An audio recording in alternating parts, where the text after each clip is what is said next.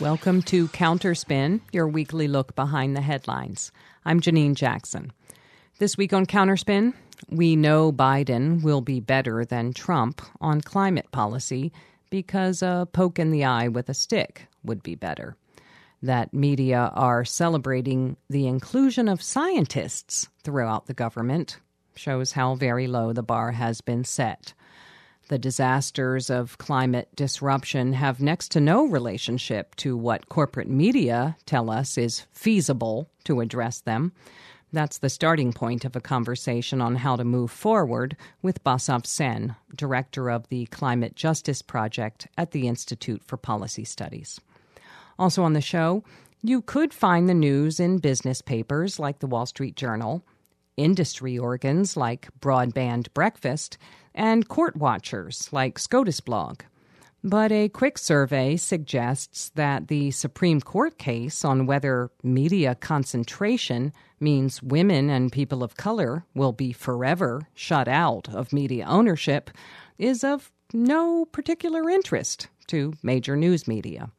Some of the same media who find a racial reckoning around every corner can't seem to connect the dots to Prometheus Radio Project versus FCC, in which the public interest agency defends its efforts to undermine diversity goals.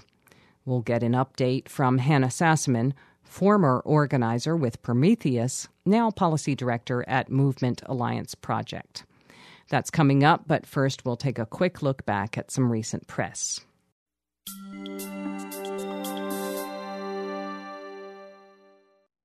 Papers across the country carried the news that Amazon founder Jeff Bezos is stepping away from the CEO role. Readers of stories like AP's February 3rd report heard, once again, the story of how Bezos, having quickly determined that an online bookstore would resonate with consumers, took that idea and built it into a shopping and entertainment behemoth. How what started in a Seattle garage is now one of the world's most valuable companies, worth some $1.7 trillion, and swelling Bezos' own riches along the way. We learned also that Bezos will soon have more time for side projects one of which is the Washington Post. Now, there's a mention toward the end of this AP report of calls for greater regulation, but you could read the story with a magnifying glass and never find a hint of the concurrent major news story that the Federal Trade Commission had to force Amazon to pay some $62 million for stealing tips from their delivery drivers, nearly a third of their tips over a two year period, according to FTC Chair Rohit Chopra. As reported in Vice and elsewhere, Amazon advertised that independent contractors who deliver packages in its Flex program would receive mm, no, not health care benefits or sick pay, don't talk crazy, but 100% of the tips they earned on top of an 18 to $25 hourly rate. But right away, the FTC found Amazon quietly changed course, slashing payments to drivers and cutting into their tips to make it appear as though it was still paying that promised hourly rate. The drivers who complained got cookie cutter emails falsely claiming that Amazon was still paying them 100% of tips right up until the company learned that the FTC was on to them. Now, media reported this story, though, as Alan MacLeod noted at MintPress News, headlines talked about allegations when the story is about an FTC ruling, and about Amazon withholding tips when what they did was steal them. Media reported the story, but by making this wage theft and deception, besides Amazon's tax avoidance, dangerous workplaces, and union busting, a separate story on a separate page from that of Wonder Boy Bezos and the company that could, well, corporate media are going out of their way to protect the narrative of the self made magnate. His ungodly profits earnestly come by and to resist what might be the natural tendency of readers to put what Bezos calls his Amazon winnings in the context of broader societal costs. You're listening to Counterspin, brought to you each week by the Media Watch Group FAIR.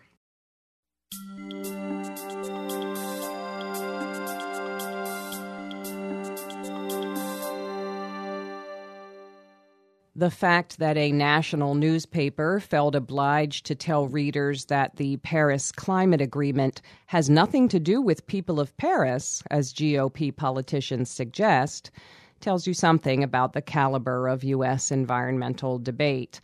The fact that media reports on Ted Cruz's tweet that Biden's rejoining the accord shows he's more interested in the views of the citizens of Paris than in the jobs of the citizens of Pittsburgh, elected to put objections to that nonsense in the mouths of Democrats, like the mayor of Pittsburgh. Well, that tells you something about how corporate media can report a debate without exactly advancing it. What would it look like to compare Biden's climate policy not to whatever numbskull thing Republicans say, but to what's necessary to mitigate the damage already underway and to adapt our industry and economy appropriately? Joining us now to talk about that is Basav Sen, director of the Climate Justice Project at the Institute for Policy Studies. He joins us now by phone from Maryland. Welcome back to Counterspin, Basav Sen. Thank you for having me on here, Janine. Well, we spoke with you in 2019 after Trump had pulled the U.S. from the Paris Accord to the great consternation of U.S. media who were convinced that the world still craves U.S. leadership. There was talk at that time in Congress about a bill to force the U.S. to rejoin the accord. And I remember Wenonah Hauter from Food and Water Watch saying the terms of the Paris Accord aren't low hanging fruit. They're fruit that has fallen to the ground and begun to rot. you know, it's not all that Biden has done on the climate front. But what, first off, do you make of rejoining the Paris Accord? Is that symbolic or substantive? So the more substantive part of it is rejoining the UN Framework Convention on Climate Change, UNFCCC for short, process. And that is not merely symbolic, that is actually substantive because it means the United States is literally back in the room negotiating with the rest of the world on addressing climate change, a process that Trump had walked out of.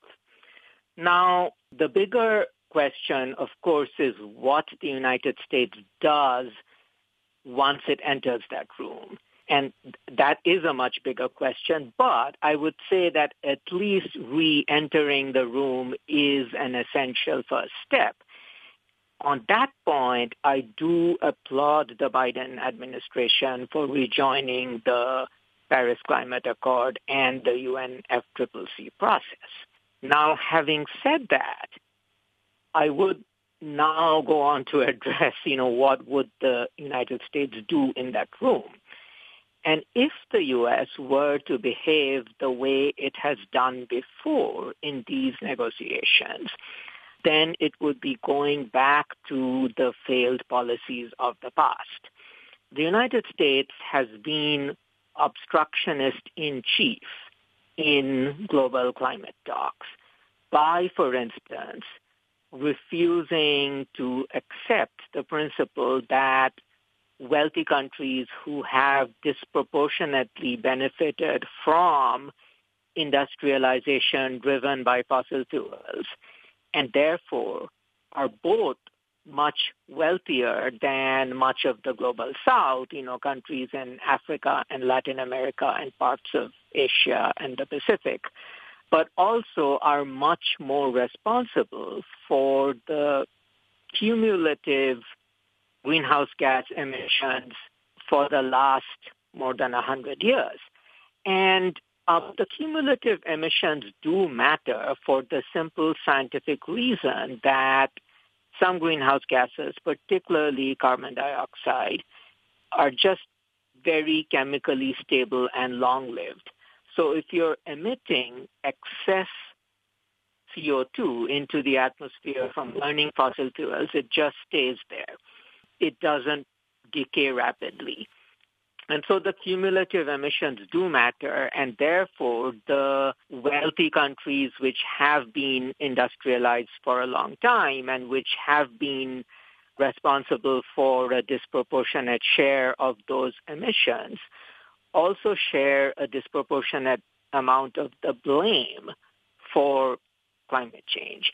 And for those two reasons, the fact that number one, they are more responsible for the damage, and number two, they can afford to pay for the damage, means that they owe the global south for the effects of climate change. They owe the global south to be able to transition their economies away from fossil fuels and to adapt to the effects of climate change that are already occurring. And the United States has been a roadblock against accepting this principle and committing the level of funding that is needed for the global south to address the climate crisis. And the U.S. has also adamantly opposed binding global agreement, which is, you know, one of the main reasons why we ended up with the toothless, non-binding Paris Accord in which countries make voluntary commitments to reduce their greenhouse gas emissions. And obviously we need a mandatory global agreement to deal with crisis on this level you know, it wasn't the United States alone. There have been other countries like Saudi Arabia and Australia and a number of others who've also been obstructionists at the global level. But as I mentioned earlier, the United States, because of its power and its economic clout, has been obstructionist in chief. So if the U.S. goes back into the room and goes back into those behaviors, those essentially bullying modes of negotiating where instead of working cooperatively with the rest of the world in finding a solution, the U.S. tries to dictate what the rest of the world can do and threaten to walk away if other countries don't accede to those demands, then that would not be helpful so the next step is to ensure that the United States actually acts as a responsible partner in these negotiations. Well, let me just ask you because one of the themes that's coming out from what you've said in terms of media is the way that media sort of separate the science story of climate disruption and the political story of climate disruption or of addressing it. And to the extent that they talk about it as a polit- of course it's a political story because it's about power, but big US media's way of talking about it is usually through this narrow partisan frame, you know, that goes from like the the 48 to the 52 yard line and every claim has a counterclaim and it really doesn't matter what the reality is, you know. And that's kind of deemed practical as a focus because, well, if you can't get changes through Congress, they aren't going to happen. But I wanted to ask you about the fact that political shifts on the order that are necessary, they don't necessarily happen within Congress. They don't necessarily happen within legislative policy. You know, there are other arenas for folks who want change on this issue to push for it, you know. So I'm trying to connect what you've just said about it's what the U.S. does and not simply sitting down at the table. Well, what the U.S. does has something to do with public protest and public pressure, you know. And so I guess I just wanted to ask you is Congress the only place where action happens? Is that the preeminent arena? When folks care about these issues, what other spaces should we be thinking about for action? You know, that's an excellent question. Yes, ultimately, if the United States were to agree to a binding global treaty, it would still need to be ratified by Congress. So on a very instrumental and immediate level, yes, Congress is the body that will or will not agree to joining a binding treaty. But if we confine the narrative only to what seems politically realistic in today's Congress, we are completely missing centuries of history and lessons from social movements. Because what social movements do is they redefine what is politically possible. No one would have thought before the civil rights movement that an end to segregation and Jim Crow was possible. Uh, no one would have thought since the start of the Industrial Revolution and before unions started organizing that workers in these horrible conditions would actually be able to band together and demand their rights. So social movements role is to redefine what is politically possible rather than to accept the narrative of, okay, this is all that is possible today. So obviously, yes, Congress today is, well, I wouldn't say it's completely unlikely to agree to a binding treaty, but I, I can see that it will be a hard sell and it will be a very hard fight. But that's exactly where, you know, multi-pronged pressure from social movements comes in, in the form of everything from polite letters and emails to Congress people at one level to disruptive direct action on the other and everything in between, you know, large demonstrations and media and social media and art and building a popular base by just educating and reaching more people about this issue. There's so many tools at the disposal of our movements to shift the narrative, to shift what is politically possible and compel Congress to do what we want them to do rather than what they think they want to do today. All right, then. We've been speaking with Basav Sen, Climate Justice Project Director at the Institute for Policy Studies. They're online at ips dc.org. Thank you so much, Basav Sen, for joining us this week on Counterspin.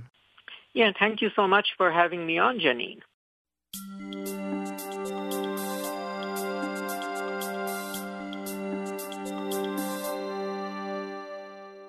A big part of modern media criticism involves illustrating the impact of corporate ownership and sponsorship on the media we see, including the effect of concentration of ownership, more and more radio and TV stations in fewer and fewer hands, in devastating local media, and narrowing the range of voices and perspectives media reflect overall. If the influence of media's mega corporate control is evident in branch and leaf, the hidden soil, as it were, is the policy that determines who gets to own outlets. A conversation about representation or diversity can only go so far without hitting that bedrock. That recognition is part of what's behind Prometheus Radio Project versus FCC, in which the federal agency tasked with protecting the public interest once again asks the court for support in jettisoning it. Here to no doubt put a finer point on it is Hannah Sassaman, a former organizer with Prometheus Radio Project. She's now policy director at Movement Alliance Project, also a party to this Supreme Court case. She joins us by phone from Philadelphia. Welcome back to Counterspin, Hannah Sassaman. Thank you so much. Well, listeners know that media owners have been fighting for decades to get rid of the rules that restricted their ability to grow to a certain share of the market or to own multiple outlets in one city. And they've had some success, unfortunately, with a pretty captured FCC. What is the FCC trying to do here? And have they come up with some new argument this time around, or is it the same kind of trust in the market and all will be well? Sure, that's a, a great question. So, if you go all the way back to 1996, under the then Bill Clinton Federal Communications Commission in Congress, there was a law that was passed called the Telecom Act of 1996. And that went in and said, all right, in markets, in media markets all over the country, whether you live in Rochester, New York, or Tulsa, Oklahoma, or San Antonio, Texas. We're going to make it so just a handful of companies, like maybe one newspaper, for example, could own both that local daily paper as well as a handful of radio stations, a television station.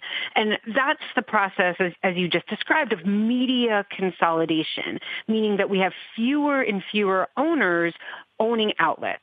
Now, the commission under that Telecom Act of 96 is required to analyze whether or not relaxing media ownership impacts the number of women's voices, women's owned stations, and the number of minority owned stations, so black and brown stations around the country or outlets around the country. Now, what the FCC has not done is actually its homework. So every four years, they go around and, and, they say that they've looked around and examined ownership and they say, it's fine, don't worry about it, letting companies own more stations, own more outlets in these markets won't impact that racial and gender diversity. But then groups like mine, groups like Prometheus Radio, um, and other organizations around the country, like represented by truly dogged public interest lawyers, said, hold up, you haven't done your work. You haven't actually proven that it hasn't hurt these markets.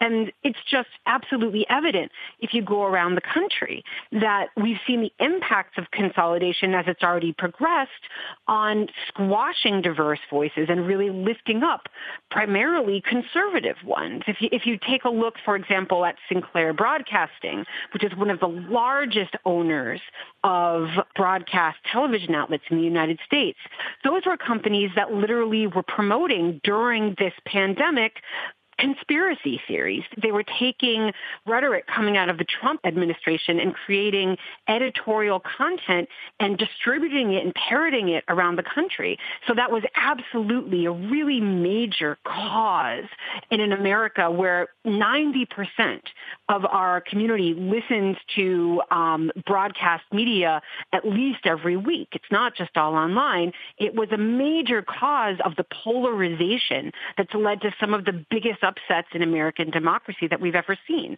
So the Prometheus versus the FCC case was decided multiple times in what's called the Third Circuit Court of Appeals, where Prometheus is headquartered, where my organization, Movement Alliance Project, is headquartered. And the court said yes we don't think the FCC has done its homework and it's gone back and told the FCC to actually show this time whether or not it impacted the diversity it is required to protect. And so the government appealed that decision to the Supreme Court. We had our arguments just, you know, a couple weeks ago and we'll wait to see what the Supreme Court decides. That's where we're at. The Third Circuit Court, in fact, said the FCC's methodology was so flawed and, quote, so insubstantial that it would receive a failing grade in any introductory statistics class, close quote. You know, so it's like they don't even bother, really. They just show up and say market, market, market, market, and, you know, or outdated rules you know, now we have the internet, and some folks will find that persuasive. So I kind of wanted to lift up something that you mentioned about why it matters, because I think we'll hear this, you know, even on the progressive side. People will say, oh, you know, one outlet owning, you know, two TV stations and the radio station and maybe the newspaper in a market. That sounds bad, but we have the internet. So really, we have a lot of choices. Speak to that a little bit, if you would. Sure, I'm happy to speak to that. So here in Philadelphia, just as an example, this is the poorest big city in the United States. So we have more people in poverty and in deep poverty than any other big city per capita in the country. So what that means is is that we also have the second worst broadband penetration, right, of any large city in the United States. And that's relatively stunning. If you if you like, I could go out in the street right now outside my house and look east, and I would literally see the headquarters of Comcast, right, the biggest telecommunications company in the United States. I would see it like from from about 30 blocks away. It's that tall. It dominates the city. This massive tower, two towers they have actually. So even in their own hometown, because of poverty, because they have these high-priced services that are really difficult difficult to get to people when they can't afford them, we have this entire population that simply doesn't have regular access to the internet. And they struggle for even to have mobile device access too. And so what that means is, is that broadcast outlets, independent, culturally relevant, trusted local sources are the way, especially, especially in this pandemic, in this economic crisis, that communities of historic black residents, homeowners who have lived in, in Philadelphia for generations, a growing, vibrant set of immigrant communities from Cambodia to the Puebla region of Mexico. These are communities that absolutely rely on trusted sources that speak in their contexts to transmit literally vital health information. So if we're taking a look right now, for example, at the utterly chaotic transmission of vaccine information in cities like Philadelphia. The fact that even in poor neighborhoods where local pharmacies are stocking vaccines specifically to try to serve folks who are eligible in those underserved populations, we still see higher income, mostly white people accessing those vaccines. That is case in point of why an independent, vibrant local media system that uses the appropriate technology to actually reach people, whether that be radio, television, print, trusted community sources, we're seeing the failure in real time.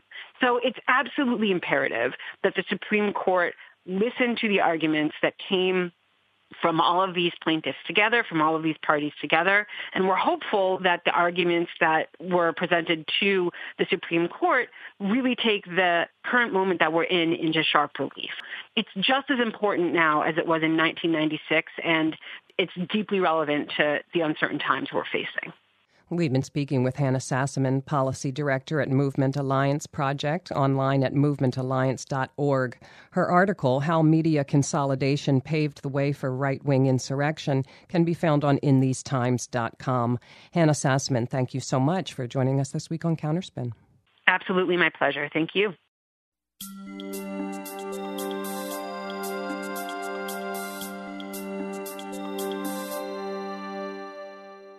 And that's it for Counterspin for this week. Counterspin is produced by FAIR, the National Media Watch Group based in New York. The show is engineered by Erica Rosado. I'm Janine Jackson. Thanks for listening to Counterspin.